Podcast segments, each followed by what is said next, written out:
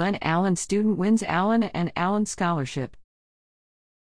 A Glen Allen student was among 15 college bound Virginia students to earn a $2,000 academic scholarship through a long running program from Allen, Allen, Allen, and Allen.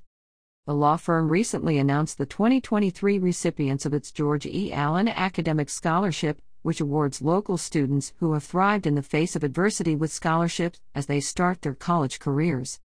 The 15 students will attend schools across the U.S., ranging from Virginia Commonwealth University and Rappahannock Community College to the University of Virginia and Harvard University.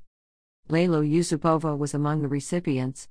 Yusupova, a senior at Deep Run High School, is planning to attend VCU but has not decided officially upon a college yet. She intends to major in biology and later to attend medical school. Over the years, we've been amazed by the passion, drive, and motivation of the students we've met as a result of the George E. Allen Academic Scholarship, and this trend has continued into 2023, said Edward Allen, president of the Allen Law Firm. We know these $2,000 scholarships are going to help pave the way for more successes moving forward, and we look forward to seeing all that these students accomplish. Recipients were honored at an event on May 9th.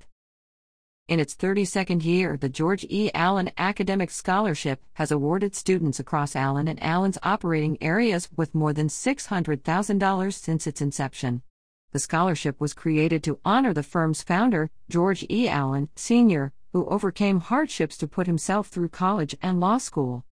Yusupova describes herself as being passionate about learning new languages. She currently speaks Uzbek, Russian, and Turkish fluently and is hopeful of adding more languages to her repertoire.